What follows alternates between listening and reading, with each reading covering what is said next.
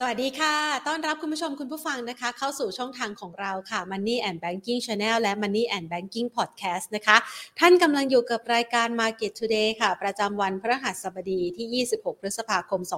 2565 นะคะ ต้องยอมรับว่าบรรยากาศการลงทุนในวันนี้นะคะ หลังจากที่รับทราบทิศทาง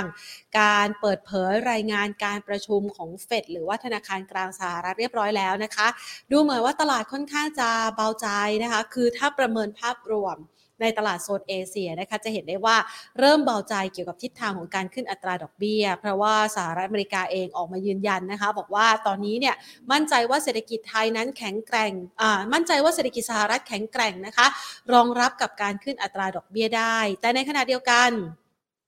เราจะเห็นสัญญาณนะคะของการปรับขึ้นอัตราดอกเบี้ยจากหลากหลายประเทศ วันนี้เนี่ยถ้าหากว่ามามองกันแต่เช้า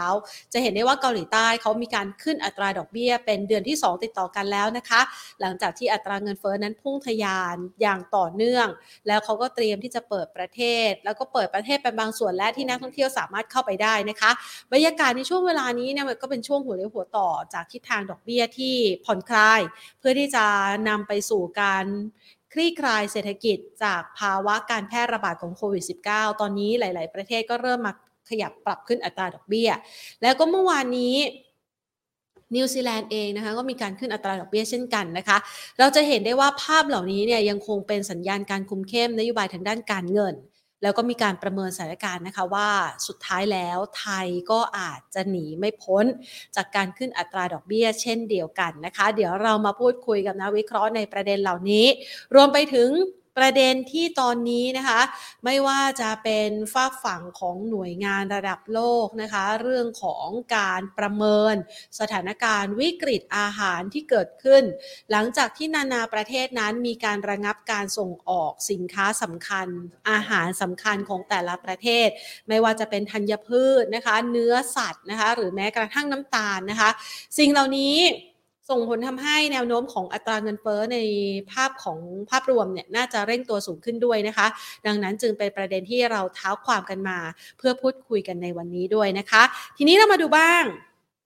อย่างที่เราจ่อยหัวเอาไว้นะคะว่าวันนี้เนี่ยเราจะมาค้นหาหุ้นผู้ชนะในวิกฤตอาหาร และก็ทิศทางอัตราเงินเฟ้อที่เร่งตัว ก่อนที่เราจะไปพูดคุยนะคะ ประเด็นแล้วก็เจาะลึกถึงตัวหุ้นที่น่าสนใจกันนะคะ เราขอย้อนกลับไปดูตลาดหุ้นไทยนะคะ ในช่วงของเช้าวันนี้กันสักหน่อย เราจะเห็นได้ว่าบรรยากาศการลงทุนของตลาดหุ้นไทย มีแรงซื้อกลับคืนมาตั้งแต่เมื่อวานที่ผ่านมานะคะ เมื่อวานก็บวกมาสักประมาณ 10จุดนะคะ วันนี้เดินหน้าต่อ แต่ยังคับเกี่ยวอยู่ที่ 1,631.77 จุดนะคะ ปิดตลาดภาคเที่ยง ระดับมูลค่าการซื้อขาย 32,336 ล้านบาท ปรับขยับเพิ่มขึ้นมา 6.59 จุดค่ะ ส่วนทางด้านของหุ้นที่มีการซื้อขายสูงสุดในเช้าวันนี้นะคะนำมาโดยปตทสพ ราคาขยับเพิ่มขึ้น 2.25%ค่ะ JMT นะคะ บวกเพิ่มขึ้นมา 3.31% BDMs นะคะ ราคาถอยลงมา 1.85%ก็คือติดลบไปนะคะ AOT ขยับเพิ่มขึ้น 0.36%ค่ะ และ CPF นะคะ ขยับเพิ่มขึ้นได้ 0.98%นะคะ ภาพรวมของการลงทุนในช่วงครึ่งเช้าก็ถือว่าอยู่ในสถานะที่เริ่มมีการประคองตัวให้อยู่ในระดับนี้นะคะ ภาพรวมของการลงทุนก็ยังเคลื่อนไหวอยู่ในลักษณะไซด์เวย์โดยที่มีความคาดหวังเกี่ยวกับเรื่องของการเบรกแนวต้านนะคะ ที่ระดับสักประมาณนี้นะคะ 1,630 จุดถึง 1,640 จุดนะคะ เดี๋ยวให้คุณผู้ชมได้ดูภาพนะคะ กราฟทางเทคนิคของตลาดหุ้นโดยรวมกันสักหน่อยนะคะ เดี๋ยวให้พี่โปรดิวเซอร์ของเราขึ้นให้ดูนะคะ เราจะเห็นได้ว่า ตลาดหุ้นไทยตอนนี้เนี่ยนะคะป้วนเปี้ยนอยู่สักประมาณเส้น 200 นะคะ ก็คือเป็นเส้นที่คาบเกี่ยวระหว่างขาขึ้นขาลง แล้วก็กำลังทำกำลังนะคะ ในช่วงระดับ ประมาณนี้แหละ เพื่อที่จะประเมินนะคะว่าสุดท้ายแล้วเนี่ยแรงซื้อหรือว่าแรงขายความมั่นอกมั่นใจในการเดินหน้าขึ้น หรือว่ายังไม่ค่อยมั่นใจจะถอยลงเนี่ยนะคะ เป็นอย่างไงบ้างนะคะ ช่วงนี้นักลงทุนก็อาจจะต้องมีการทำข้อมูลกันมากสักหน่อยนะคะ เลือกหุ้นที่สามารถชนะในตลาดแบบนี้ได้นะคะ เอาละค่ะ ดังนั้นมาวันนี้นะคะไม่รอช้าแล้วกันนะคะ ก่อนอื่นขอขอบพระคุณผู้ใหญ่ใจดีที่ให้การสนับสนุนรายการของเราก่อนนะคะ True 5G คบกับ True ดียิ่งกว่าค่ะ และทางด้านของธนาคารไทยพาณิชย์จำกัดมหาชนหรือว่า SCB นั่นเองนะคะ เอาละค่ะมาวันนี้เนี่ยนะคะเรามาประเมินสถานการณ์นะคะให้เห็นภาพกันชัดๆเลยนะคะ เจาะลึกกันในกลุ่มหุ้นผู้ชนะ ในวิกฤตอาหาร และก็อัตราเงินเฟ้อโลกนะคะ เราจะไปพูดคุยกันกับคุณธกฤษชาติเชิดพันธ์ค่ะ นักกลยุทธ์จากบริษัทหลักทรัพย์กสิกรไทยค่ะ สวัสดีค่ะคุณธกฤษค่ะ สวัสดีครับ ค่ะ มาวันนี้เนี่ยนะคะมาประเมินสถานการณ์กันสักหน่อยนะ เพราะว่าดูเหมือนว่าตลาดหุ้นไทยเนี่ย หลังจากที่ฟื้นมาจากระดับต่ำสุด 1580 มาได้เนี่ยนะคะ ก็มีความพยายามจะขึ้นอยู่พอสมควร เรามาประเมินสถานการณ์ในวันนี้กันก่อนเลยแล้วกันนะคะ เกี่ยวกับเรื่องของการรับรู้ข่าวผลการประชุมของเฟดเรามองแนวโน้มยังไงบ้างคะครับจริงๆต้องยอมรับนะครับว่าในส่วนของประเด็นเรื่องเฟดนะครับ ดูเหมือนช่วงหลังๆเนี่ยตลาดน่าจะให้น้ำหนักน้อยลงนะครับ เพราะว่าดูเหมือนว่าภาพปัจจัยลบเนี่ยได้สะท้อนนะครับไปในส่วนของดัชนีตลาดหุ้นทั่วโลกนะครับ ไปตั้งแต่ต้นปีนะครับ หรือว่าเดือนนี้เนี่ยนะครับ เราเห็นใกล้จะสิ้นเดือนแล้วนะครับภาวะ Sell in May นะครับก็เกิดขึ้นนะครับพอยในส่วนของในส่วนเรื่องการขึ้นดอกเบี้ยนะครับ ตรงนี้เนี่ยนะครับ แรงกดดันก็คือมันได้สะท้อนไปในส่วนของราคาละนะครับ ผมคิดว่า Fed Minute นะครับ ที่ออกมาเมื่อคืนนี้เนี่ยนะครับ ก็คือภาพของตัวคณะกรรมการส่วนใหญ่ก็คือมองว่าการขึ้นดอกเบี้ยของทางสหรัฐหลังจากนี้นะครับ คงจะขึ้น 50 basis point สองครั้งนะครับ แต่ถ้าเกิดมาดูเนี่ยผมคิดว่าความ aggressive นะครับหรือว่าการฮอกกิการเล่นขึ้นดอกเบี้ยเนี่ยถ้าไปดูนะครับ ดูเหมือนว่าจะไม่ได้เร่งขึ้นนะครับ หรือว่ารุนแรงไปกว่าก่อนหน้าที่ตลาดคาดนะครับ เพราะว่าถ้าเกิดมาดูปัจจุบันเนี่ยนะครับ นักลงทุนในตลาด นะครับ Fed Fund Futures เนี่ยนะครับเป็นตัวสะท้อนที่ดีเลยนะครับมุมมองปัจจุบันเนี่ยนะครับก็คือมองว่าดอกเบี้ยนโยบายนะสิ้นปีของสหรัฐเนี่ยจะอยู่ที่ระดับ 2.75 นะครับ ซึ่งจริงๆ ถ้าเกิดไปเทียบกับเดือนที่แล้วเนี่ยนะครับตลาดยังคาดว่าดอกเบี้ยนโยบายอเมริกาจะอยู่ที่ 3%เลยนะครับตรงนี้เนี่ยมันบ่งชี้ได้ว่ามุมมองตลาดเนี่ยเริ่มที่จะมองว่าดอกเบี้ยสหรัฐเนี่ยน่าจะทรงตัวละนะครับ รวมถึงถ้ามองไปปีหน้าเนี่ยคิดว่าทางอเมริกาเนี่ยไม่น่าที่จะเร่งขึ้นดอกเบี้ยได้นะครับ ภาพตรงนี้ก็เลยทำให้เห็นตัวตลาดหุ้น ต่างประเทศนะครับ เมื่อคืนที่ผ่านมาเนี่ยรีบาวขึ้นมานะครับ แต่อย่างไรก็ตามนะผมคิดว่าความผันผวนนะครับ ในส่วนของภาพใหญ่นะครับ มันยังมีอยู่นะครับในมุมมองของตัวทิศทางดอกเบี้ยเนี่ยโอเคยังไงปีนี้ดอกเบี้ยต้องขึ้น ในส่วนของสหรัฐ ไม่ว่าจะเป็นบ้านเราก็อาจจะมีการปรับเพิ่มขึ้นนะครับแต่ถ้าเกิดมาดูเนี่ยนะครับ ผมคิดว่าแรงกดดันในส่วนของตลาดหุ้นเนี่ยจะมาจากในส่วนของตัวทิศทางตัวเลขเศรษฐกิจที่จะออกมาในช่วงเดือนหลังจากนี้นะครับ ผมคิดว่ามีแนวโน้มที่ออกมาอาจจะอ่อนตัวนะครับ เราเห็นในฝั่งของสหรัฐเนี่ย ตัวเลขในฝั่งของบ้านนะครับ ยอดขายบ้านใหม่นี่ก็ปรับลดลงนะครับ ยอดการปล่อยสินเชื่อนี่ก็ปรับลดลงนะครับ ซึ่งภาพตรงนี้มันทำให้มุมมองในส่วนของตัวความกังวลจะเกิดภาวะเศรษฐกิจถดถอยเนี่ยกลับมาอีกรอบหนึ่งนะครับ ผมก็มองว่าในช่วงหลังจากนี้นะครับ ตลาดหุ้นจะผันผวนนะครับ กลยุทธ์นะครับ ผมคิดว่านักลงทุนเนี่ยนะครับที่ ซื้อหุ้นมาตั้งแต่ดัชนีบริเวณ 1,580 จุดนะครับ หรือว่าบริเวณ 1,600 ต้นๆ เนี่ยนะครับในช่วงเนี้ยนะครับผมคิดว่าตลาดหุ้นไทยเนี่ยอัพไซด์เนี่ยจริงๆ อาจจะยังจำกัดอยู่นะครับดัชนีเป้าหมายสิ้นปีที่ทางหลักทรัพย์กสิกรเราประเมินเนี่ยเรียงมองอยู่ที่ 1,650 จุดนะครับแล้วก็ถ้าเกิดมาดูเนี่ยนะครับถ้าเกิด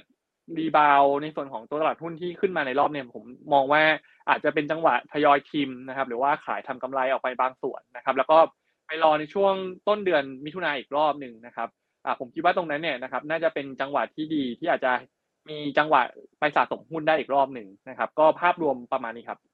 ค่ะ กรอบจำกัดนี่เรามองไว้สักประมาณเท่าไหร่คะ จะได้ค่อยๆ ทยอยขาย จังหวะนี้มันใช่กรอบที่จำกัดแล้วหรือยังคะ แนวต้านที่มีนัยสำคัญนะคะ ครับ แนวต้านของเราที่เราประเมินเนี่ยอยู่ที่หนึ่งพันหกร้อยหกสิบหกจุดนะครับ ตรงนี้เนี่ยถ้าเกิดดัชนีขึ้นมา บริเวณใกล้ๆเนี่ยนะผมคิดว่าหุ้นถ้าเกิดที่มีอยู่ในพอร์ตนะครับ และกำไรเนี่ยนะครับ อาจจะทีมออกนะครับ ตรงนี้เนี่ยผมคิดว่าแนวต้านสำคัญจะอยู่ที่หนึ่งพันหกร้อยสิบหกจุดนะครับส่วนแนวรับเนี่ยนะครับ ผมคิดว่ารอบเนี่ยนะครับ ไม่น่าจะลงไปหลุดในระดับหนึ่งพันห้าร้อยแปดสิบห้านะครับเพราะถ้าเกิดประเมินจากปัจจัยแวดล้อมเนี่ย ผมยังมองว่าแม้ความผันผวนจะมีอยู่ แต่ถ้าเกิดมาดู factor ทั้งต่างประเทศกับในประเทศเนี่ย ในส่วนของต่างประเทศเนี่ย ผมคิดว่าแรงกดดัน ใหม่ๆเนี่ยยังไม่เห็นนะครับ ส่วนในประเทศเนี่ยผมยังคิดว่าโมเมนตัมเชิงบวกจากทิศทางการเปิดเมืองเปิดประเทศนะครับ ที่เราเห็นรัฐบาลเนี่ยเดินหน้าผลักดันทั้งเปิดผับเปิดบาร์แล้วก็จะให้ประชาชนเนี่ยออกนอกบ้านเนี่ยนะครับ สามารถถอดหน้ากากในช่วงกลางเดือนพิจารณาเนี่ยผมคิดว่าโมเมนตัมเชิงบวกจากภาพของเศรษฐกิจที่จะค่อยๆฟื้นตัวเนี่ยนะครับ จะกลับมาดีนะครับ ดังนั้นเนี่ย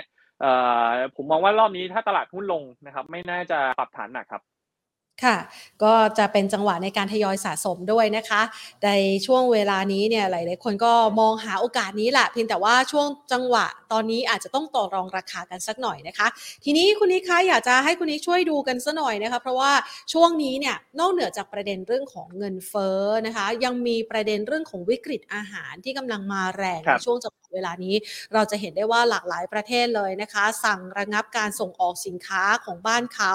ไปยังประเทศต่างๆซึ่งก็เป็นผลกระทบมาจากสงครามของรัสเซียกับยูเครน เรามีการประเมินในหัวข้อนี้หรือว่าวิกฤตในครั้งนี้เนี่ยสู่รูปแบบของการลงทุนแล้วก็สถานการณ์ยังไงบ้างคะครับจริงๆ ถ้าเกิดดูข่าวในช่วงเดือนที่ผ่านมานะครับ ผมคิดว่าค่อนข้างที่จะชัดเจนเลยนะครับว่าผลกระทบจากตัวสงครามรัสเซียยูเครนตรงนี้เนี่ยนะครับทำให้หลาย ๆประเทศเนี่ยเริ่มที่จะกักตุนสินค้านะครับ โดยเฉพาะตัว soft commodity หรือรวม ถึงในส่วนของอาหารด้วยนะครับ เพราะว่าถ้าเกิดส่งออกนะครับในช่วงที่เกิดภาวะสงครามตรงนี้ทำให้สินค้าการบริโภคในประเทศเนี่ยมันไม่เพียงพอนะครับ เราเลยเห็นว่าตอนนี้จริง ๆ มีเกิน 15 ประเทศแล้วนะฮะที่มีการจำกัดการส่งออกสินค้านะครับ โดยเฉพาะสินค้าเกษตรนะครับ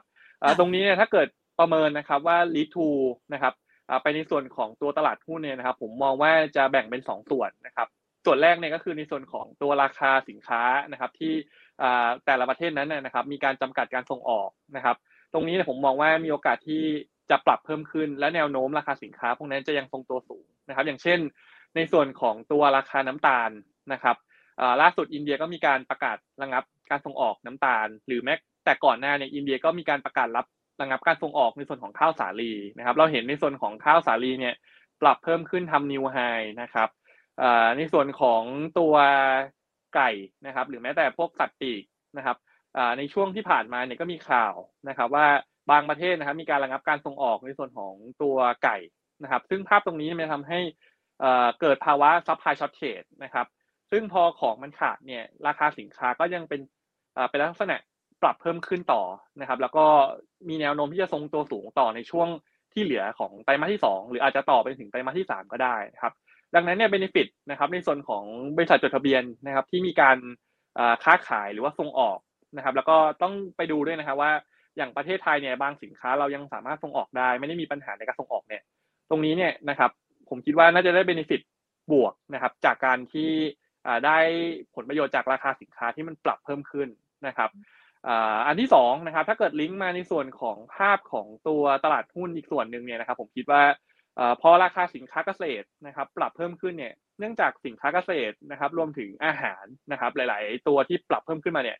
มันเป็นส่วนประกอบในส่วนของตัวอัตราเงินเฟ้อนะครับ ของแต่ละประเทศนะครับ อย่างเช่นบ้านเราเนี่ยนะครับอาหารสดนะครับ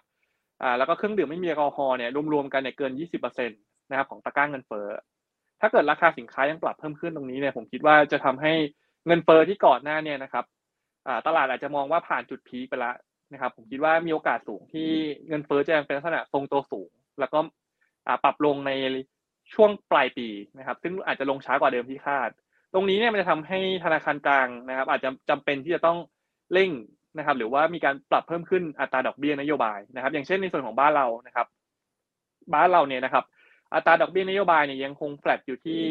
0.5%นะครับ แต่ถ้าเกิด ถ้าโมเมนตัมราคาสินค้าปรับเพิ่มขึ้นแบบนี้นะครับ ผมคิดว่ามีโอกาสสูงเลยที่อาจจะทำให้ทางแบงก์ชาติเนี่ยนะครับมีความจำเป็นที่จะต้องเร่งขึ้นดอกเบี้ยนะครับ ทางหลักทรัพย์กสิกรเนี่ยนะครับ เราประเมินนะครับว่าตัวดอกเบี้ยนโยบายของบ้านเราเนี่ยครับมีโอกาสที่จะขึ้นในช่วงปลายปีนะครับ ซึ่งถ้าเกิด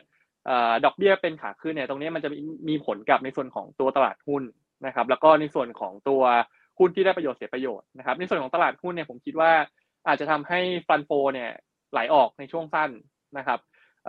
แล้วก็ที่ในส่วนของตัวตลาดหุ้นเนี่ยนะครับหุ้นที่ได้ประโยชน์จากดอกเบี้ยขาขึ้นนะครับ ก็คือในส่วนของกลุ่มธนาคารพาณิชย์นะครับภาพของตัวตลาดหุ้นเนี่ยนะครับ ก็น่าจะเป็นลักษณะรอประเด็นตรงเนี้ยนะครับ ก็คือดูทิศทางในส่วนของภาพของเงินเฟ้อกับ Impact จากในส่วนของตัวราคาสินค้าที่มีแนวโน้มจะทรงตัวสูงครับ แสดงว่าเราก็มีการประเมินนะคะ ว่าสถานการณ์เหล่านี้เนี่ยมันจะผนวกเข้าไปในทิศทางอัตราเงินเฟ้อสอบถามคุณนี้อย่างนี้ดีกว่าค่ะ เพราะว่าหลาย ๆ คนเนี่ยก่อนหน้านี้ค่อนข้างเบาใจและหลังจากที่อัตราเงินเฟ้อของสหรัฐอเมริกาเนี่ยนะคะ เดือนเมษายนมันหักหัวลงมานิดนึง เราเรียกว่ามันผ่านพ้นจุดสูงสุดไปแล้วหรือยังคำว่าทรงตัวในระดับสูงคือ มันจะมีจังหวะพงกหัวขึ้นไปอีกไหมหรือว่าตอนนี้เนี่ยจุดสูงสุดไม่น่าจะเกิดขึ้นอีกแล้วคะ ครับจริงๆประเด็นตรงนี้นะครับเป็นประเด็นที่ต้องติดตามนะผมคิดว่าการที่เงินเฟ้ออเมริกาเนี่ยจะผ่านจุดพีคไปหรือยังเนี่ยอยู่ที่ประเด็นเรื่องการระงับการส่งออกสินค้าในแต่ละประเทศด้วย ถ้าเกิดมีหลาย ๆประเทศเนี่ยนะครับระงับการส่งออกสินค้าแล้วทำให้ราคาสินค้าเกษตร ราคาอาหารปรับเพิ่มขึ้นเนี่ยผมคิดว่าตรงนี้ไม่อาจทำให้เงินเฟ้อของสหรัฐที่ตลาดอาจจะมองว่าผ่านจุด peak ไปแล้วในช่วงเดือนล่าสุดเนี่ยนะครับ อาจจะเป็นลักษณะคือไม่ได้เป็น soft landing ก็คือยังทรงตัวสูงต่อนะครับ ผมคิดว่าพอยตรงนี้เป็นประเด็นที่ต้องติดตามในส่วนของการระงับการส่งออกสินค้าแต่ละประเทศนะครับ ซึ่งถ้าเกิดไม่ได้มีการระงับการส่งออกมากขึ้นไปไปกว่านี้นะครับ ผมคิดว่าเงินเฟ้อสหรัฐเนี่ยนะครับโมเมนตัมในระยะถัดไปเนี่ยทิศทางมันเป็นอาจจะเป็นลักษณะคือทรงตัวสูงนะครับ อาจจะยังอยู่ในระดับเจ็ดหกถึงเจ็ดเปอร์เซ็นตนะครับ มันจะไม่ได้ลงไปแรงนะครับ ยังไม่ได้ลงไปเร็วแน่นอนนะครับ ซึ่งตรงนี้เนี่ยก็จะทำให้ทิศทางดอกเบี้ยอเมริกาเนี่ยยังไงปีนี้ก็คือต้องขึ้นนะครับ แต่ผมคิดว่าการขึ้นเนี่ยมันจะไม่ได้ขึ้นแรงละนะครับ เพราะว่าภาพรวมในส่วนของตัวดัชนีในฝั่งของตลาดบ้านนะครับ แล้วก็ภาคการผลิตอื่นๆเนี่ยมันเริ่มได้รับผลกระทบครับ ค่ะอ่าก็พอจะเห็นภาพนะคะว่ามันเป็นประเด็นที่ต้องเฝ้าติดตาม เพราะว่าตอนนี้เนี่ยมากกว่าสักประมาณ 30 ประเทศแล้วที่มีการรายงานในการจำกัดการส่งออกสินค้าต่างๆนะคะไม่ว่าจะเป็นเรื่องของธัญพืช ข้าวสาลีข้าวบาเล่นะคะซึ่งก็ส่วนหนึ่งเนี่ยเป็นใช้ในการเป็นต้นทุนในเรื่องของสินค้าเขาเรียกว่าอะไรอาหารสัตว์ด้วยนะคะ แล้วก็พวกเนื้อสัตว์ต่างๆด้วย เรามาประเมินกันบ้างนะคะ ว่าไอ้ตรงนี้เนี่ยที่เขาจำกัดการส่งออกนะคะ มองขยับเข้ามาในกลุ่มของสินค้าเกษตรบ้านเรา หรือแม้กระทั่งกลุ่มสินค้าอาหารบ้านเรา อานิสงกับผลลบ อันไหนมันมากกว่ากันคะคุณนิกคะครับคือถ้าเกิดมาประเมินในส่วนของการส่งออกสินค้า ในส่วนของสินค้าส่งออกอาหารนะครับ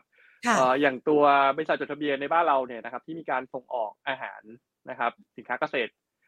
จริงๆเนี่ยถ้าเกิดมาดูอย่างกลุ่มฟู้ดเนี่ยก็จะมีอย่างตัว CPF นะครับตัว TFG JPT นะครับซึ่งทางหลักทรัพย์กสิกรเนี่ยเราทำการศึกษาในส่วนของตัว CPF กับ JPT นะครับถ้ามองในส่วนของผลบวกนะครับในส่วนของบริษัทจดทะเบียนเนี่ยแน่นอนครับ CPF กับ GPT เนี่ยนะครับจะได้ประโยชน์นะครับจากตัวราคาไก่แล้วก็หมูนะครับที่มีแนวโน้มปรับเพิ่มขึ้นนะครับแล้วยังทรงตัวสูงนะครับ ซึ่งเราประเมินนะครับว่าในไตรมาสที่2เนี่ยนะครับโมเมนตัมเชิงบวกนะครับจากราคาที่ยังทรงตัวสูงเนี่ยจะยังดีต่อนะครับเพราะจริงๆเนี่ย นอกเหนือจากการระงับการส่งออกสินค้านะครับของแต่ละประเทศเนี่ยจริงๆก็จะมีปัจจัยหนุนจากในส่วนของการที่ฝั่งจีนเนี่ยนะครับ ซึ่งเป็นผู้บริโภคสินค้ารายใหญ่ของโลกเนี่ยนะครับมีการ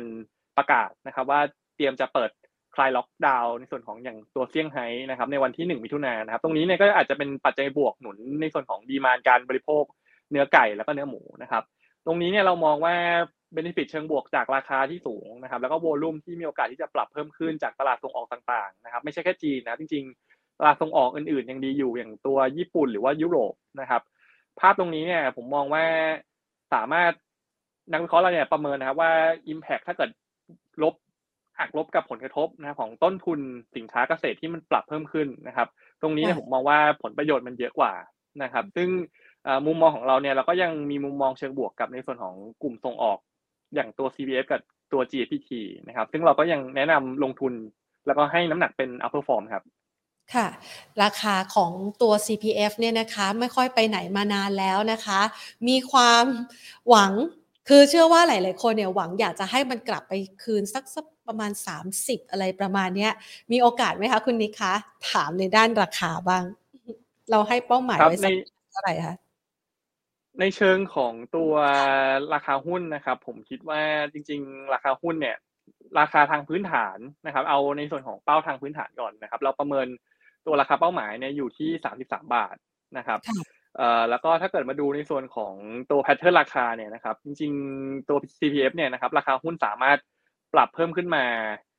ทะลุตัวเส้นค่าเฉลี่ย EMA 200 วันขึ้นมาได้เนี่ยนะครับ แล้ววันนี้เนี่ยก็ จ่อจะทดสอบไฮในช่วงสัปดาห์ก่อนหน้าเนี่ย ถ้าเกิดวันนี้ยืนได้นะครับ ผมคิดว่าโมเมนตัมเชิงบวกเนี่ย มันก็มีโอกาสที่จะทำให้ตัวภาพของการปรับเพิ่มขึ้นเนี่ยยังมีแนวโน้มที่จะไปได้ต่อนะครับ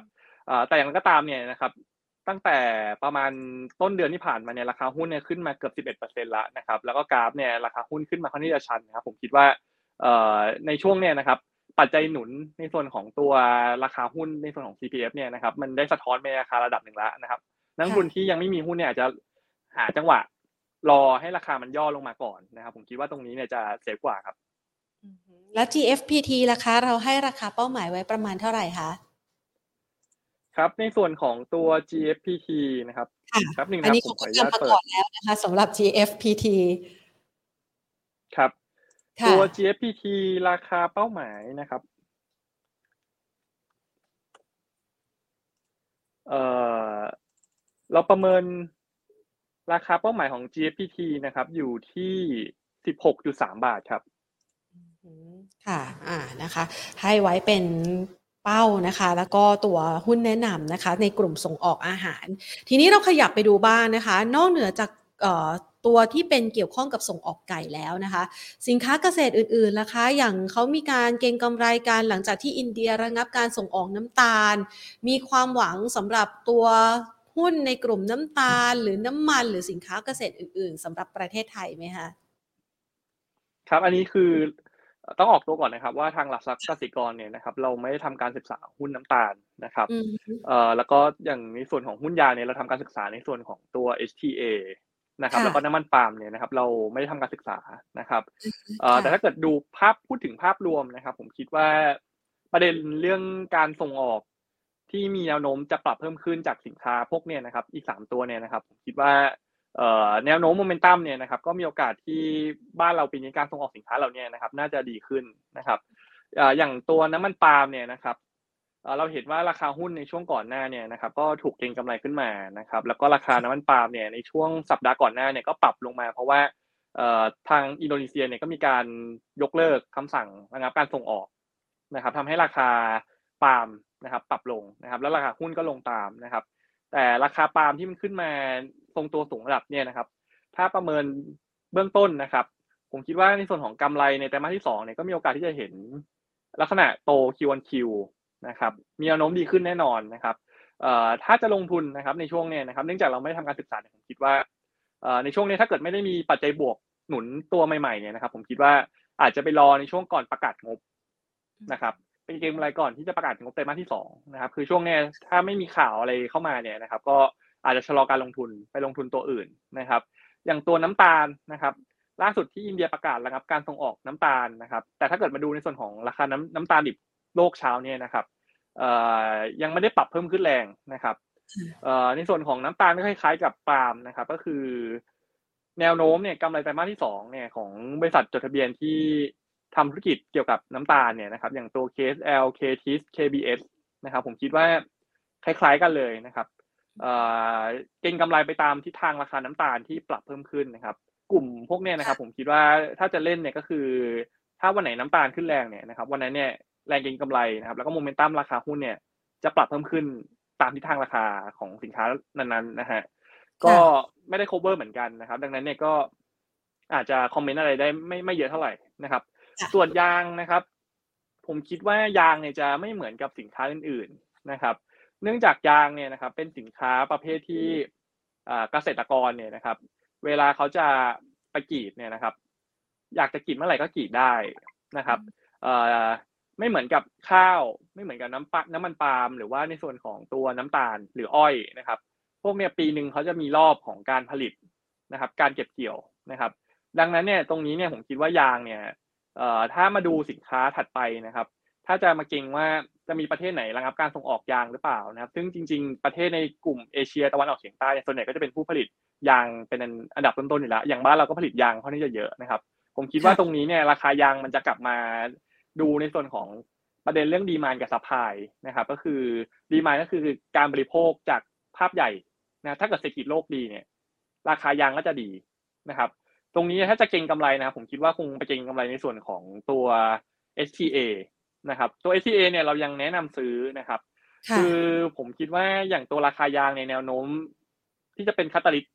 หนุนราคายางปรับเพิ่มขึ้นเนี่ยก็คือมาจากฝั่งจีนเนี่ยแหละครับเมื่อกี้ช่วงช่วงต้นรายการเนี่ยผม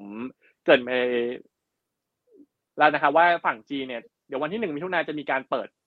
เมืองเซี่ยงไฮ้นะครับ ตรงนี้ผมคิดว่าน่าจะหนุนให้ราคายางเนี่ย มีแนวโน้มดีขึ้น เพราะว่า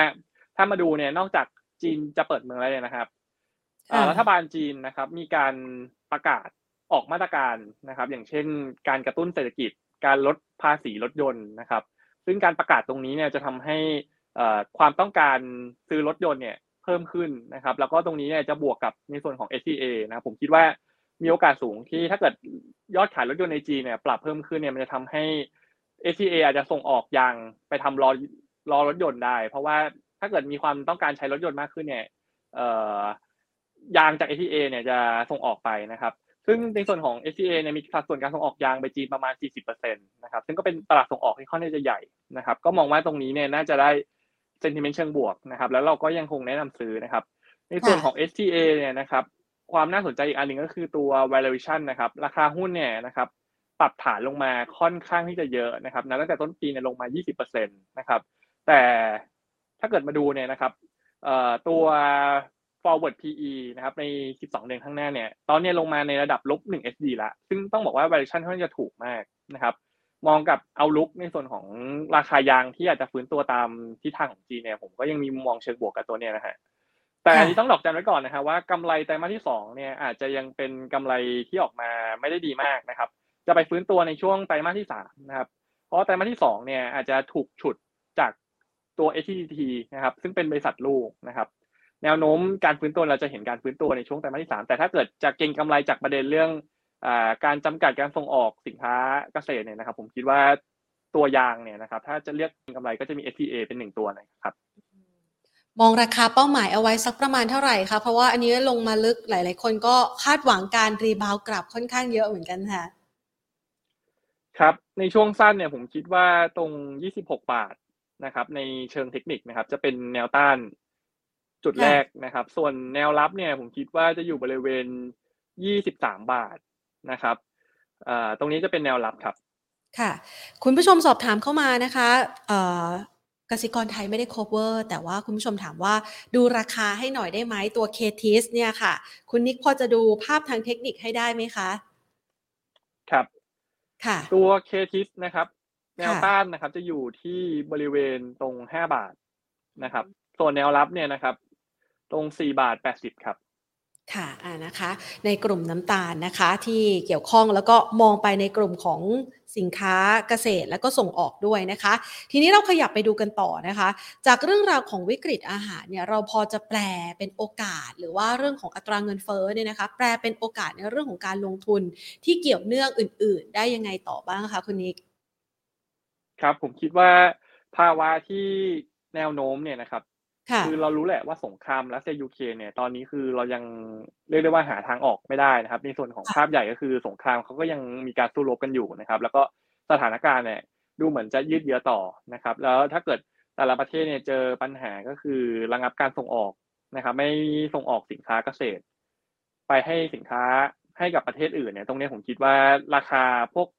สินค้าพวก commodity มันก็จะเป็นลักษณะทรงตัวสูงนะครับ ดังนั้นเนี่ยนะครับ หุ้นที่เกี่ยวข้องนะครับอย่างที่เมื่อกี้เกริ่นไปเนี่ยนะครับอย่างกลุ่มส่งออกอาหารนะครับอย่างตัว CPF GFPT เนี่ยนะครับถ้าเกิดราคาหุ้นย่อลงมาตรงแนวรับเนี่ยนะครับผมคิดว่าก็เป็นตัวเลือกนะครับหรือว่ากลุ่มอีกกลุ่มหนึ่งเลยนะครับ ที่ถ้าจะลงทุนจากตีเนี่ยนะครับตรงนี้เนี่ยสามตัว CPF GPT STA เนี่ยน่าจะเป็นกลยุทธ์ หรือว่าตัวเลือกหุ้นที่ดีนะครับ ถ้าเกิดจะเก็งอะไรจากตรงนี้ครับ ส่วนอีกกลุ่มหนึ่งครับ ก็คือกลุ่มที่ได้ประโยชน์จากภาพของตัวราคาสินค้า เกษตรที่ปรับตัวเพิ่มขึ้นเนี่ยนะครับ ผมคิดว่ามุมมองดอกเบี้ยที่เป็นขาขึ้นเนี่ยนะครับกลุ่มธนาคารพาณิชย์นะครับ ในบ้านเราเนี่ยที่ผมมองว่ากรงงน่าจะมีการปรับเพิ่มขึ้นดอกเบี้ยในช่วงปลายปีเนี่ยนะครับ ตรงนี้เนี่ยก็อาจจะเป็นจังหวะที่ทยอยสะสมได้นะครับ ซึ่งหุ้นเด่นนะครับท็อปพิกในส่วนของกลุ่มธนาคารพาณิชย์เนี่ยเรายังชื่นชอบตัว SCB นะครับ KTB นะครับแล้วก็ตัว KKP นะครับนอกเหนือจากกระแสภาพของดอกเบี้ยที่เป็นขาขึ้นเนี่ยผมคิดว่าในส่วนของความผันผวนที่เรายังประเมินนะครับว่า ตัวตลาดหุ้นโลกรวมถึงหุ้นไทยเนี่ยความผันผวนยังมีอยู่เนี่ยหุ้นเหล่านี้นะครับ จ่ายปันผลค่อนข้างที่จะในระดับสูงนะครับ ตรงนี้ผมคิดว่าสามารถที่จะรองรับความผันผวนได้ในระดับหนึ่งนะครับ อันนี้ก็จะเป็นตีมที่สองที่ได้ประโยชน์จากประเด็นเรื่องสงคราม เกิดขึ้นนะครับ แล้วก็ทำให้แต่ละประเทศเนี่ยระงับการส่งออกสินค้าครับ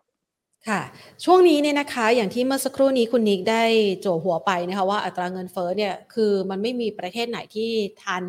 ทานเอาไว้ได้นาน เช่นเดียวกันกับประเทศไทยนะคะดังนั้นจึงมีการประเมินในมุมมองของกสิกรไทยว่าในช่วงปลายปีนี้เนี่ยเราน่าจะเจอกับทิศทางอัตราดอกเบี้ยขาขึ้น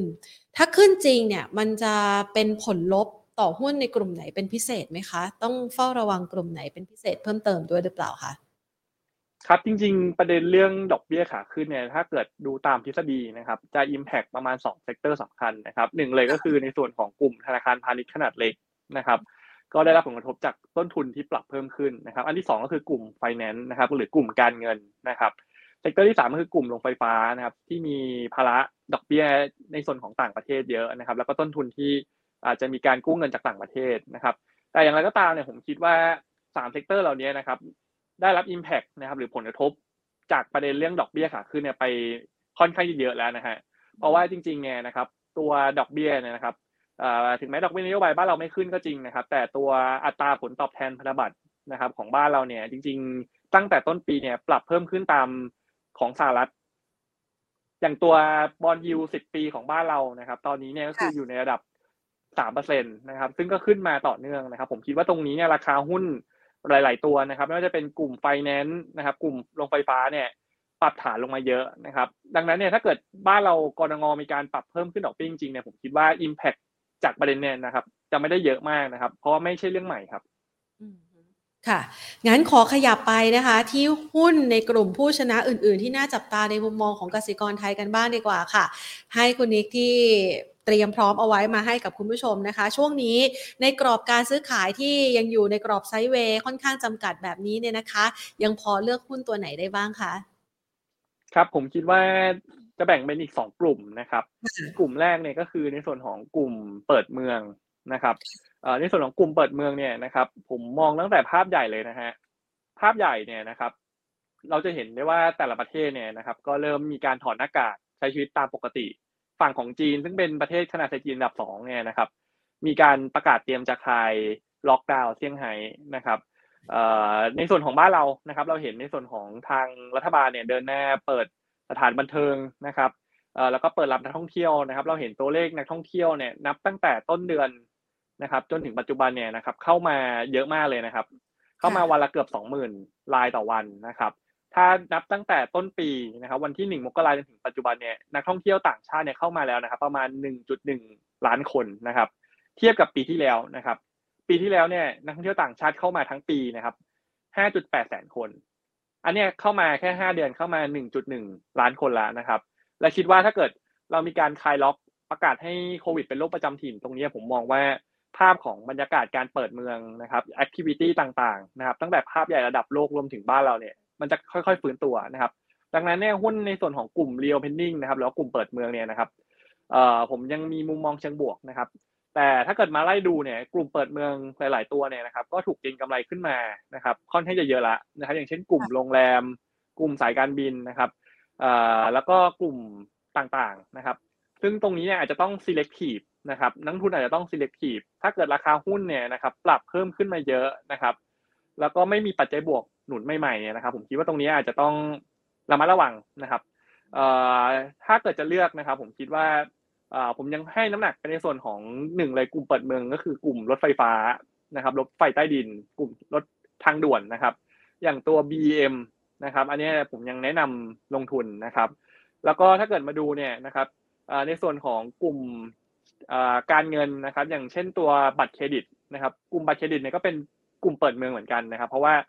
เราเห็นการเปิดเทอมนะครับ คนทำงานกลับไปทำงานออฟฟิศแล้วนะครับ แล้วก็คนเดินห้างเนี่ยนะครับ traffic การเดินห้างเนี่ยตอนนี้จริงๆต้องบอกว่ากลับมาในระดับเท่ากับก่อนเกิดโควิดแล้วนะฮะคนเดินห้างตอนนี้นะฮะตรงนี้ผมคิดว่ายอดการรูดบัตรเครดิตนะครับ อันนี้เนี่ยเราเห็นชัดเจนเลยนะครับว่าใช้กันนะครับอย่างตัวอีออนนะครับ หรือว่าตัว KTC นะครับ ตรงนี้จะได้เบนฟิตเชิงบวกนะครับ แล้วก็ราคาหุ้นเนี่ยก็ยังไม่ได้ปรับเพิ่มขึ้นมาเยอะนะครับ ถ้าเกิดจะเรียกหุ้นเปิดเมืองเนี่ย ผมคิดว่าเบมนะครับ ตัวอีออน KTC ตรงนี้นะครับ น่าสนใจนะครับ แล้วก็ถ้าเกิดจะลงทุนในส่วนของกลุ่มโรงแรมนะครับ อย่างเปิดเมืองโรงแรมเนี่ยผมยังมีมุมมองเชิงบวกนะครับ ถ้าเกิดนักลงทุนมีมุมมองนะครับว่าในส่วนของโรงแรมต่างประเทศจะฟื้นตัวนะครับ แล้วก็มองว่าต่างประเทศเนี่ยภาคการท่องเที่ยวกลับมาเนี่ยนะครับบริษัทจดทะเบียนที่พึ่งพารายได้ แล้วก็มีสัดส่วนรายได้จาก โรงแรมในต่างประเทศเยอะๆเนี่ยนะครับอย่างตัว HSR เนี่ยนะครับก็มีความน่าสนใจนะครับลงทุนราคาหุ้นปัจจุบันยังไม่แพงนะครับอัพไซด์ยังค่อนข้างจะเปิดเยอะพอสมควรนะครับ ส่วนโรงแรมในประเทศนะครับ ก็คือตัวเซนเทลนะครับเรายังมีมุมมองเชิงบวกนะครับก็จะเป็นกลุ่มเปิดเมืองนะครับ ที่ผมมีมุมมองสามารถที่จะลงทุนได้นะครับ แต่อย่างไรก็ตามนะครับ ผมคิดว่าอาจจะต้องมอนิเตอร์นิดนึงนะครับ เพราะว่าช่วงนี้มันก็จะมีประเด็นเรื่อง monkeypox นะครับหรือว่าเรื่องฝีดาษลิงที่อาจจะทำให้ sentiment ในส่วนของหุ้นเปิดเมืองเปิดเมืองเนี่ยนะครับ ได้รับผลกระทบในช่วงสั้นนะครับในส่วนของประเด็นเรื่องฝีดาษลิงเนี่ยนะครับ ผมคิดว่าเป็นประเด็นที่ต้องติดตาม แต่อาจจะไม่ได้มีน้ำหนักหรือว่ากดดันทำให้หุ้นปรับฐานเยอะประเด็นที่หนึ่งก็คือปัจจุบันเนี่ยมีวัคซีนนะครับ แล้วก็เป็นไม่ได้เป็นโรคใหม่นะครับ อันที่สองเนี่ยก็คือทาง WHO นะครับ องค์การอนามัยโลกเนี่ยยังไม่ได้มีการประกาศนะครับ ให้แต่ละประเทศเนี่ยระงับการเดินทางระหว่างกันนะครับ หรือว่าไม่ได้มีการล็อกดาวน์ระหว่างประเทศ ตรงนี้เนี่ยผมคิดว่าจะเป็น key นะครับ เพราะว่าช่วงในกระแสสัปดาห์นี้มีค่อนข้างจะเยอะเลยนะครับ ในส่วนของประเด็นเนี่ยว่ามันแพร่กระจายเยอะ แต่คือไม่ได้มองจะลบกับหุ้นเปิดเมืองมากนักนะครับ อันนี้คือเราก็มาเป็นเรียกได้ว่า เป็น key highlight ที่อาจจะต้องตามนะครับ ซึ่งถ้าเกิดเอ่อไม่ได้มีการล็อกดาวน์หรือว่าการห้ามเดินทางออกประเทศเนี่ยผมคิดว่าหุ้นเปิดเมืองโมเมนตัมยังดีอยู่ครับค่ะฝีดาดลิงนี่ทำให้เกิดกระแสตื่นตัวเรื่องของสุขภาพ สอบถามกันอย่าเลยปลูกฝีไหมนะคะถ้าเป็นเด็กรุ่นใหม่ไม่เขาไม่ปลูกฝีกันแล้วนะคะ แต่ว่าสามารถที่จะฉีดวัคซีนไข้ทรพิษนะเข้ามาช่วยดูแลตรงนี้ได้นะคะะทีนี้คุณนี้คะยังเหลืออีกทีมหนึ่งใช่ไหมคะที่ที่เรายังอิง ที่วันนี้คุณนิกนำมาฝากกันนะคะ ใช่ครับ ก็ทีมสุดท้ายเนี่ยนะครับ ผมคิดว่าถ้าจะเลือกลงทุนนะครับ อย่างที่เมื่อกี้เกริ่นว่าเอ่อตัวกลุ่มการเงินกับกลุ่มโรงไฟฟ้าเนี่ยนะครับ ตรงนี้ผมคิดว่าราคาหุ้นเนี่ยนะครับ ยังไม่ได้ perform เท่าไหร่นะครับ เพราะว่าในช่วงตั้งแต่ต้นปีที่ผ่านมาเนี่ย ถูกกดดันจากประเด็นเรื่องดอกเบี้ยที่เป็นขาขึ้นนะครับ แต่ที่เกริ่นไปช่วงต้นรายการครับว่าเอ่อหลังจากนี้ผมคิดว่าดอกเบี้ยในส่วนของภาพใหญ่ เป็นขาขึ้นแหละ แต่คงจะไม่ได้ขึ้นแรงนะครับ แล้วก็ราคาหุ้นของสองกลุ่มเนี่ยถูกกดลงมาเยอะนะครับ แล้วเราเริ่มเห็นตัว bond yield ของอเมริกาเนี่ย เริ่มที่จะติดแนวต้านสำคัญนะครับ อย่างตัวอายุสิบปีเนี่ยหลุดสามเปอร์เซ็นตนะครับ แล้วก็ไม่สามารถที่จะผ่านไปได้นะครับ ตรงนี้ผมคิดว่ามันจะเป็น benefit เชิงบวกกับในส่วนของกลุ่มไฟแนนซ์นะครับ ที่ราคาหุ้นเนี่ยถูกกดลงมานะครับเรายังค่อนข้างที่จะชื่นชอบในส่วนของกลุ่มจำนำทะเบียนนะครับ อย่างตัว MTC นะครับ ตัวสวัสดิ์ติดล้อนะครับ แล้วก็ไฟแนนซ์อย่างที่เมื่อกี้เกริ่นไปว่าอย่างตัวกลุ่มบัตรเครดิตนะครับอีออน KTC นะครับ แล้วก็ในส่วนของตัวอีกกลุ่มหนึ่งก็คือกลุ่มโรงไฟฟ้านะครับ ซึ่งตรงนี้เนี่ย bond yield ที่ปรับลงก็จะเป็นปัจจัยบวกด้วย แล้วก็ผลกระทบจากตัวภาคต่างประเทศเนี่ยไม่ได้รับผลกระทบมากนัก ราคาหุ้นในกลุ่มโรงไฟฟ้าหลาย ๆ ตัวที่ถูกกดลงมาอย่าง b ี m GPSC เนี่ยผมคิดว่า ราคาตรงนี้นะครับน่าที่จะทยอยสะสมนะครับ เพราะว่าผลกระทบเชิงลบที่จะกดดันในส่วนของกำไรเนี่ยนะครับเอ่อมันได้สะท้อนไปในราคาแล้วนะครับ ก็มองเป็นกลุ่มไฟแนนซ์และกลุ่มโรงไฟฟ้าครับนะคะก็หาจังหวะในการที่จะสะสมกันได้นะคะ คือกลยุทธ์นี่แนะนํำยังไงครับเพราะว่าบางคนบอกว่ามันลงมาลึกแล้วก็จริง แต่ว่าตอนนี้มันก็เริ่มพงกหัวขึ้นมาบ้าง เอ๊จะเก็บแพงไปไหมหรือว่าจะรอยังไง เพราะว่ากรอบการเคลื่อนไหวของตลาดหุ้นไทยมันอยู่ในช่วงไซด์เวย์อะค รับ คือในช่วงที่ภาวะตลาดหุ้นไทยเป็นลักษณะไซด์เวย์เนี่ยนะครับเอ่อต้องแบ่งเป็นสองกลุ่มนะครับ กลุ่มที่ถ้าเกิดนักทุนจะเทรดดิ้งเนี่ยนะครับ ผมคิดว่าเอ่อหุ้นที่เราเล็งไว้เนี่ยนะครับ ก็รอดูเลือกตรงแนวรับนะครับ แล้วก็เอ่อถ้าเกิดมีแนวต้านสำคัญของแต่ละตัวนั้นเนี่ยนะครับ ก็อาจจะไปหาจุดที่เป็นแนวต้านสำคัญที่เราคิดว่าไม่น่าจะผ่านเนี่ย ถ้าเกิดมันขึ้นมาใกล้ๆก็อาจจะ take profit นะครับ แล้วก็ต้องมีปัจจัยบวกเฉพาะด้วยนะฮะ ส่วนนักลงทุนที่จะลงทุนเพื่อระยะกลางถึงยาวเนี่ยนะครับ ผมคิดว่าสองกลุ่มที่เมื่อกี้เกริ่นไป ก็คือกลุ่มไฟแนนซ์และกลุ่มโรงไฟฟ้าเนี่ยนะครับ อาจจะเป็น sector ที่เราอาจจะต้องใช้เวลานะครับ ก็คือลงทุนเนี่ยนะครับราคาหุ้นตรงนี้เนี่ยมันก็อยู่โซนล่างๆแล้ว อาจจะแบ่งไม้ซื้อนะครับทยอยสะสมนะครับ เพราะว่าราคาตรงนี้มันก็ค่อนข้างจะถูกนะครับรอแค่วันหนึ่งที่ตลาดเนี่ยกลับมาเชื่อว่า ดอกเบี้ยเนี่ยไม่ได้เป็นขาขึ้นนะครับ ตรงนี้ผมคิดว่าในช่วงประมาณครึ่งปีหลังเนี่ยเราจะเริ่มเห็นการ perform กลับมาของราคาหุ้นอย่างกลุ่มการเงินกลุ่มไฟแนนซ์ที่ปัจจัยลบมันมันสะท้อนในราคาแล้วแล้วหลังจากนี้ ถ้าภาพมันไม่ได้มีแย่ไปกว่านี้นะครับ ผมคิดว่ามุมมองมันก็จะค่อยๆดีขึ้นครับ ค่ะ อ่า งั้นขยับมานะคะ ขอให้คุณนิกช่วยแก้ปัญหาให้กับคุณผู้ชมกันสักหน่อยนะคะ หลายๆ คนสอบถามเข้ามานะคะ ในหลายตัวหุ้นอยู่พอสมควรนะคะ อาจจะตอบแต่ละตัวสั้นๆ ก็ได้นะคะ คุณนิกคะ LH Land and House ค่ะ มองยังไงบ้างคะ ครับ ถ้ามาดูเนี่ยนะครับ ผมคิดว่าในช่วงเนี่ยนะครับ หลังประกาศงบออกมาเนี่ยนะครับ ตัว Land and House เนี่ยนะครับ ก็อาจจะไม่ได้มีปัจจัยหนุนอะไร เพราะถ้าเกิดมาดูในส่วนของกลุ่มอสังหาเนี่ยในช่วง ไตรมาสที่หนึ่งเนี่ยนะครับส่วนใหญ่ก็คือเก่งกำไรในส่วนของตัวปันผลนะครับ แล้วก็ผลประกอบการนะครับพอประกาศผลประกอบการออกมาแล้วเนี่ยนะครับ ไม่ได้มีปัจจัยหนุนใหม่ ๆนะครับ แล้วก็ถ้าเกิดมาดูในช่วงเนี่ยนะครับราคาหุ้นตัวแลนด์เฮาส์เนี่ยก็ไซด์เวย์ในกรอบนะครับถ้ามีหุ้นอยู่เนี่ยนะครับ ผมคิดว่าถ้ายังไม่หลุด 8.6 เนี่ยก็อาจจะถือนะครับ แต่ถ้าเกิดต่ำกว่า 8.5 เนี่ยนะครับ อาจจะต้องพิจารณาขัดลอดนะครับ แนวต้าน แนวต้านแรกนะครับ จะอยู่ประมาณเก้าบาทครับ ค่ะ ขยับไปที่ BDMs นะคะ อยู่ในกลุ่มเปิดเมืองเหมือนกันโรงพยาบาลเหมือนกัน แต่ว่าวันนี้ราคาลง คุณผู้ชมสอบถามว่าจังหวะแบบนี้เนี่ยรับได้ไหมคะ ครับ วันนี้ลงค่อนข้างที่จะแรงนะครับ ผมคิดว่าเอ่อวันนี้น่าจะลงจากประเด็นที่ BDMs เนี่ยเขาประกาศมีการใช้เงินลงทุนนะครับ ไปซื้อที่ดินนะครับตรงสวนลุมนะครับ ถ้าลงมาในเป็นลักษณะแท่งเทียนแบบนี้นะครับ ผมคิดว่ายังไม่รับดีกว่านะครับ รอบริเวณแถวแถวยี่สิบห้าบาทนะครับ ตรงนั้นนะครับ ผมคิดว่าน่าจะเป็นแนวรับนะครับ แล้วก็แนวต้านเนี่ย ตอนนี้จะอยู่ที่ยี่สิบเจ็ดแนวรับยี่สิบห้านะครับ แล้วก็ยังเป็นหุ้นโรงพยาบาลเงินสดนะครับ ที่เรายังชื่นชอบนะครับ เพราะเรามองว่าปีนี้เนี่ยโรงพยาบาล เงินสดนะครับ ซึ่งอิงผู้ป่วยต่างชาติเนี่ยที่เรามองว่ามีการเปิดประเทศ ผู้ป่วยต่างชาติเนี่ยน่าจะมีแนวโน้มดีขึ้นนะครับ ก็ยังมีมุมมองเชิงบวกนะครับรอก่อนครับอ่านะคะ ก็เกี่ยงราคาสักหน่อยนะ เพราะว่ายังดูเหมือนแท่งเนี่ย มันจะยังมีแรงขายอยู่ทียูค่ะทียูลงมา ลึกแล้วแล้วไม่ไปไหนเลยคุณผู้ชมถาม มีแนวโน้มจะดีไหมคะ ครับ จริงๆ ตัว TU เนี่ยนะครับ ผมคิดว่าซื้อตรงเนี้นะครับ ราคาหุ้นอาจจะไม่ได้ขึ้นเร็วเท่าไหร่นะครับ เพราะว่า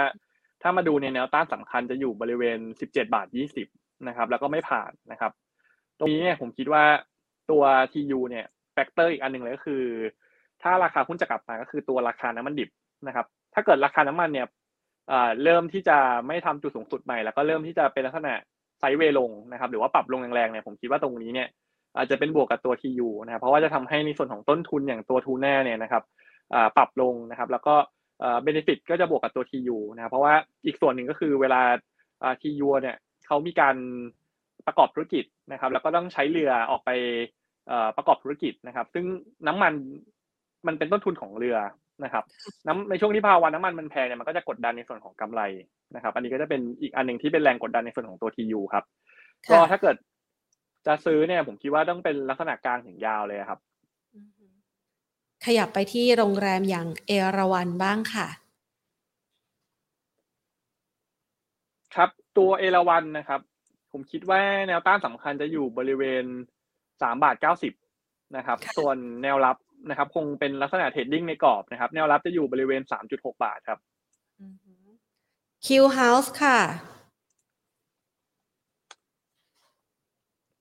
คิวเฮาส์นะครับ ภาพเป็นลักษณะแกว่ง sideway นะครับแนวรับนะครับ trading สั้น ๆ นะครับ บริเวณสองจุดสองสามนะครับ ส่วนแนวต้านเนี่ยจะอยู่บริเวณสองจุดสามศูนย์ครับ เป็น trading ในกรอบนี่ครับ ค่ะ เจค่ะตัวเจเนี่ยเราไม่ได้ทำการศึกษานะครับ ค่ะแนวรับนะครับ จะอยู่ตรงนี้ครับ โซนสี่บาทสามสิบ นะครับ เป็นแนวรับนะครับ ส่วนแนวต้านเนี่ยก็คือตรงบริเวณ เอ่อสี่บาทเจ็ดสิบครับขยับไปที่ตัว global ค่ะ global นี่คุณผู้ชมถามเข้ามาบอกว่าเขามีทุนอยู่ 21 บาท 40 นะคะ โดยประมาณ กลัวจะหลุด 20 บาทจังเลย แนะนำยังไงดีคะ ครับ คือผมคิดว่าตรงนี้นะครับ รอก่อนนะครับ ยังไม่ถัวนะครับเพ ราะว่าจริง ๆ วันนี้มันลงมาเทสในส่วนของเส้น 200 วันนะครับ EMA 200 วันตรงบริเวณ 20.5 นะครับ ผมคิดว่าถ้ามีอยู่เนี่ยนะครับเอ่อให้ดูในส่วนของตรงบริเวณ 20.4 แถวๆนี้นะครับ ถ้าราคาปิดต่ำกว่าแล้วแท่งเทียนเนี่ยเป็นลักษณะหักหัวลงชัดเจนเนี่ยนะครับ ผมคิดว่าอาจจะต้องทยอยออกมาก่อนครับ ค่ะ ไม่ซื้อเพิ่มครับอ่าฮะเอ่อกลุ่มนิคมอุตสาหกรรมมองยังไงคะ แต่ละตัวนี่ลงมานิคมนะครับ ค่ะ ตัวมาตากวานะครับ จริง ๆ ก็ได้กระแสเรื่องเปิดเมืองนะครับ แต่อย่างไรก็ตามเนี่ยมันมีทั้งปัจจัยบวกกับปัจจัยลบนะครับ ปัจจัยบวกก็คือแต่ละประเทศเนี่ยเปิดเมืองนะครับ แล้วก็อย่างบ้านเราเนี่ยนักทุนต่างชาติเนี่ยก็จะมีความสะดวกในการเข้ามาดูที่ดินนะครับซื้อที่ดินมากขึ้นนะครับนี่เป็นปัจจัยบวก แต่อีกปัจจัยลบอันนึงเนี่ยนะครับ อาจจะเป็นประเด็นที่ต้องมอนิเตอร์นะครับ ก็คือในส่วนของประเด็นเรื่อง สงครามการค้านะครับในช่วงสองสัปดาห์ที่ผ่านมาเนี่ยเราเห็นข่าวว่าในส่วนของประธานาธิบดีไบเดนเนี่ยนะครับก็มีการประกาศนะครับว่าอาจจะพิจารณายกเลิกภาษีนำเข้าจากจีนนะครับ ซึ่งตรงนี้เนี่ยนะครับก่อนหน้านี้กลุ่มนิคมจะเป็นกลุ่มที่ได้ benefit เชิงบวกจากการที่สองประเทศเนี่ยเขามีการทำสงครามการค้าการขึ้นภาษีนำเข้า แล้วก็บางประเทศเนี่ยจะต้องย้ายฐานการผลิตอย่างจีนเนี่ยมีการย้ายฐานการผลิตมาบ้านเรา หรืออเมริกาย้ายฐานการผลิตมาบ้านเราเพื่อส่งออก เพื่อเลี่ยงภาษีทาริฟนะครับจากสองประเทศ แต่ถ้าเกิดภาพเนี่ยมันเป็นลักษณะคือสองประเทศเนี่ยสามารถยกเลิกภาษีนำเข้า ผ่อนคลายกันญาติดีกันเนี่ย ผมคิดว่าตรงนี้อาจจะเป็นเซนเมนต์เชิงลบกับในส่วนของกลุ่มนิคมเหมือนกันนะครับ ภาพปัจจัยบวกยังยังดีนะครับ แต่ปัจจัยลบก็ต้องมอนิเตอร์ประเด็นตรงนี้ครับ ค่ะ ขออีกสักสี่ห้าตัวนะคะ สั้นๆได้เลยค่ะ บ้านปูค่ะ บ้านปูนะครับ วันนี้ นะครับราคาหุ้นปรับเพิ่มขึ้นมาเนี่ยก็คือตอบรับข่าวบวกจากประเด็นเรื่องตัวแก๊สธรรมชาตินะครับ ที่ทำ new high ในรอบเอ่อตั้งแต่ปี 2000 2008 นะครับเอ่อตรงนี้เนี่ยก็จะเป็น benefit เชิงบวกกับเขานะครับ ราคาหุ้นก็กินกำไรไปตามตัวแก๊สธรรมชาติกับในส่วนของตัวราคา commodity นะครับแนวรับนะครับ ผมคิดว่าถ้าจะ trading นะครับจะอยู่บริเวณ 11 บาท 90 นะครับ ส่วนแนวต้านเนี่ยนะครับ จะอยู่ที่ 12 บาท 50 ครับ ค่ะ ขยับไปที่ MBK ค่ะ ทุน 13 บาท 30 ปลอดภัยไหม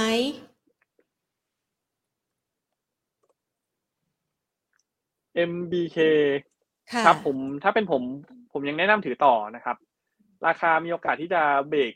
ไฮนะครับ ตรงบริเวณ 14 บาท 30 นะครับ ซึ่งถ้าเกิดสามารถยืนเหนือได้เนี่ยนะครับ ก็มีโอกาสที่จะไปต่อนะครับ แนวต้านถัดไปจะอยู่บริเวณ 15 บาทครับ ค่ะกอล์ฟค่ะ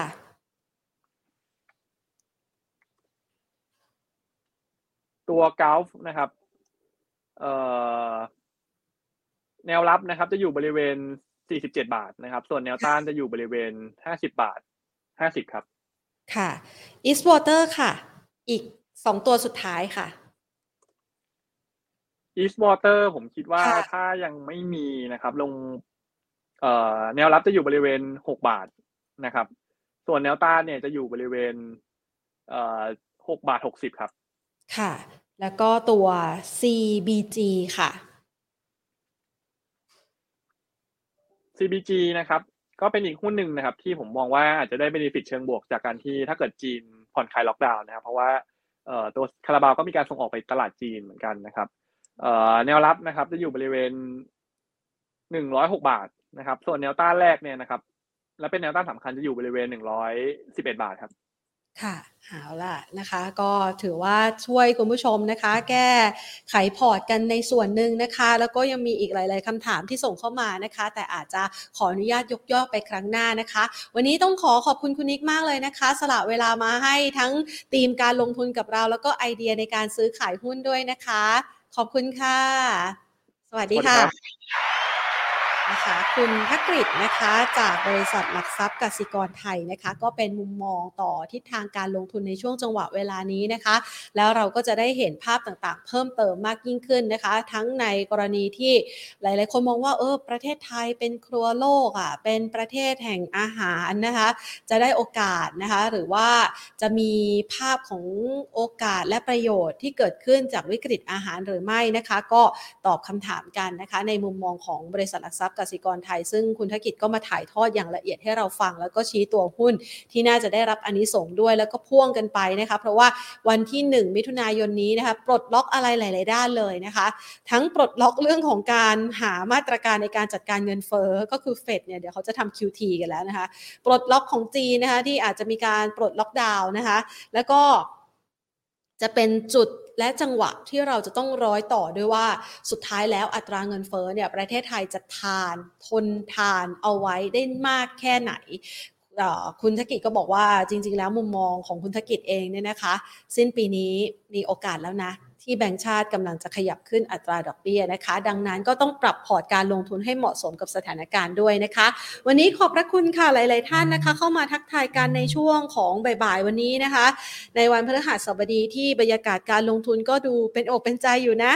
สวัสดีคุณคมวิทย์นะคะ นั่งจิบกาแฟไปด้วยนะคะแหมกาแฟร้อนๆนะคะ กับอากาศช่วงนี้ก็กำลังดีเลยนะคะ สวัสดีคุณพีรพงศ์คุณอ๋อย คุณวิชัยนะคะ อาจารย์วิชัย คุณจิรกิจ คุณช็อกโกแลตนะคะ คุณทิติกร คุณลูกเกดคุณปิยโรส คุณปรีชานะคะ คุณนัมเบอร์ทูนะคะ คุณเบ คุณสเปียตันนะคะ คุณเกียรติศักดิ์นะคะ แล้วก็คุณน็อตพีคุณปรมัตคุณหัวเว่ยนะคะ